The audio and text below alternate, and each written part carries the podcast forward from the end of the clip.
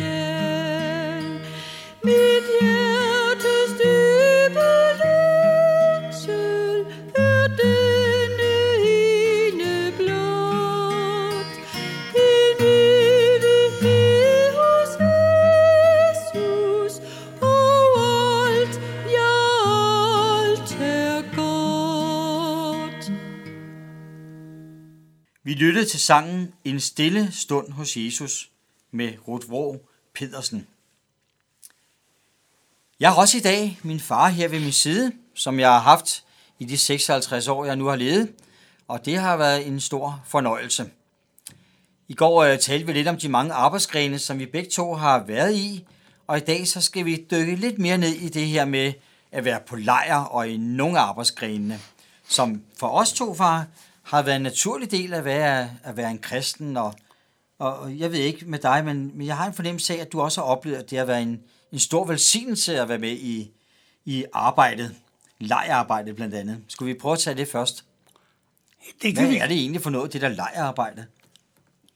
Ja, altså, da jeg begyndte på lejrarbejde, der var det jo op på vores gamle lejr, der lå i Esrum. Der kom jeg med på drengelejre omkring allerede 1943. Det var under krigen. Vi cyklede derop. Ja, vi cyklede frem og tilbage.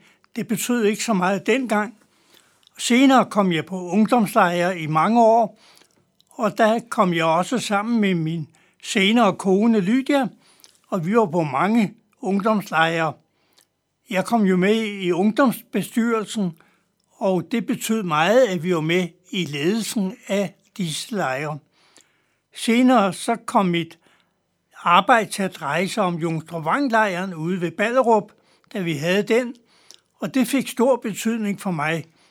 Jeg blev vært for den og var vært i cirka 30 år og sluttede først, da den blev solgt i 1997. Så tror jeg lige, jeg afbryder derfra, fordi det er jo, hvis man regner det ud i øh, timer, jamen så er det jo tusindvis af timer, du har brugt på at planlægge og være på lejr.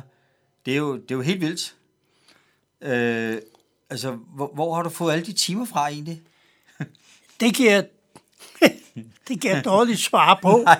men jeg har aldrig savnet tid til det. Nå, men det er vel i virkeligheden svaret, at du aldrig savner. Ja. tiden til det. Nej. Øh, og det er jo egentlig også det, som, som jeg glæder mig over, det som jeg har med mig i mit liv. Det er altså mærkeligt med sådan to aktive forældre, og alligevel har vi aldrig manglet tid. Øh, det, det er ret fantastisk, men, men Esrum fra 43, det er nogle år siden, far. Du må være en ældre mand. Ja, Ja. ja. Jeg ved jo, at lejren den blev købt i 1931. Mm. Der blev det gamle missionshus omdannet til lejr oppe i Esrum by. Ja, det er, jo- det er jo, øh, jeg, jeg nåede faktisk at være på lejr deroppe også, dels som ja. Ja. tantebarn for, for jeres pigelejr, men jeg nåede også selv at være med på drengelejr og så videre. Men, men nu er Esrum og Jonstrup Vang jo ikke mere, kan man sige på den måde. Og nu er det jo så Birkedal, hvor vi også begge to har haft rigtig mange gode år øh, dernede. Og det har jo været rigtig godt. Ganske absolut. Ja. Jeg var med sammen med nogle få andre, var vi med nede og se på det sted, hvor der senere så blev bygget lejr. Og øh, det er jo fantastisk, at man har været med lige fra, at lejren blev bygget. Ja, og jeg var faktisk med på den nummer to lejr, der overhovedet blev afholdt. Øh, så jeg har jo også fulgt den i rigtig, rigtig mange år. Var det ikke omkring 77, den, den startede? Det er i hvert fald det omkring. Men du har jo også lavet meget andet, far, sådan som jeg husker det. Du har jo stået for store dele af Lourdes Missionsforeningens regnskab i København i hvert fald. Og så har du siddet i, i mange bestyrelser. Ja, som nævnt, så har jeg jo været både i Ungdomsstyrelsen og Juniorstyrelsen og i Afdelingsstyrelsen. Og med hensyn til regnskab, så har jeg sådan groft sagt haft med penge at gøre i cirka 40 år i forskellige opgaver i LM. Så der er virkelig mange penge, som er gået igennem mine hænder. Ja, Og altså nu skal jeg jo ikke lave nogen joke omkring det, men, øh, men øh, det kunne selvfølgelig være meget sjovt. Men jeg er imponeret over øh, den ansvarlighed, der har været omkring det, at det har været betroede midler, det har som, det som bestemt. du har skulle Ja. varetage. Det er en, en Guds gave, hvor man næsten må sige det, at, Ja. at jeg er blevet betroet det, og jeg har følt og selv lavet det med stor respekt for, at det var ikke mine penge, men det var penge, der skulle bruges i Guds rigs sag. Det, det, øh, det er faktisk øh, rigtigt. Det er også min, øh, min fornemmelse der. Men, men far, kan du sådan sige det endnu en gang klart for mig? Hvorfor? Var det fordi, du ikke kunne finde på andet at lave? Eller hvorfor? Kan du med kan en sætning eller to, kan du besvare, hvorfor du har brugt så mange timer på det?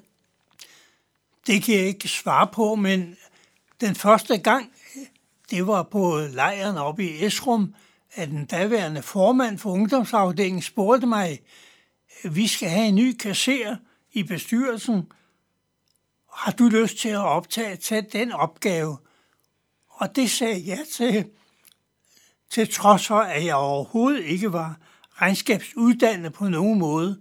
Nej. Så tog jeg det som en opgave, og Kan det man- har fulgt mig siden. Kan man tale om et kald lige frem? Altså, Det tror jeg egentlig er det Ja. rette udtryk. Ja.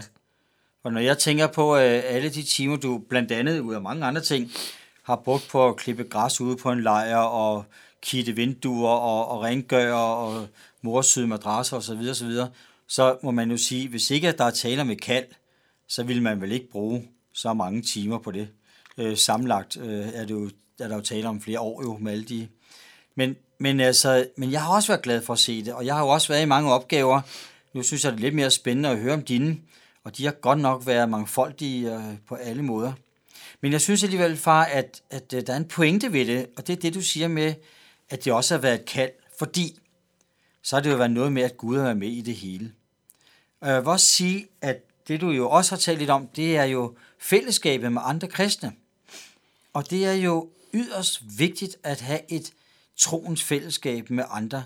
Det er jo nærmest et fundament i livet, så ikke man, man øh, går rundt der alene og tror ikke, fordi der er noget forkert i det, men hvor er det dog velsignet og glædeligt at være sammen med andre. Og det er vel egentlig også vores budskab i dag, at øh, søge ind i et kristen fællesskab på en, en eller anden måde øh, i kirken, missionshuset, hvor det nu kan være, er der jo brug for alle typer mennesker. Og nogle opgaver kan jo synes store, og det har de jo også været for os begge to. Men jeg synes også, vi kan sige begge to, at vi er jo også blevet, skal vi kalde det velsignet, med at vi er blevet hjulpet, og vi har oplevet en glæde ved at være i øh, alle de opgaver der. Så det har jo aldrig været en tung byrde. Ikke for mig i hvert fald, men jo heller ikke for Og det har dig. heller ikke været for mig. Nej, men en Og- stor glæde. Og desuden kan man sige, at jeg var så lykkelig at få en ægtefælle, som bakkede mig op. Mm. Din mor, ikke? Jo, og det Hun har jeg- været trofast ja. i alle, under alle forhold. Det, øh, den der vi i hvert fald stå også der. Endnu en velsignelse, der hører til at være og virke i Guds rige. Men jeg vil bare sige til dig, søg ind i et kristen fællesskab. Det er virkelig dejligt. Nu skal vi høre sangen, der hedder Regn med din frelser af Hans Jørgen Kierkegaard.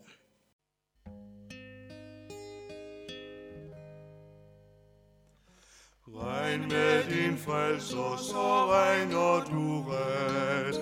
Giv ham din byrde, så vandrer du let. Regn med dig selv, og de fører til fald. Regn med din frelser, og sejre du skal. Regn med din frelser, når synder gør vi. Husk at hans blod gør dem hvide som sne. Nåden er større end synden så stor. Regn med din frelser, han gav dig sit ord. Regn med din frelser i medgangen bliv. Regn med din frelser i modgangens tid. Husk, når du fristes i prøvelsens snart, han er din hjælper, som aldrig bliver mat.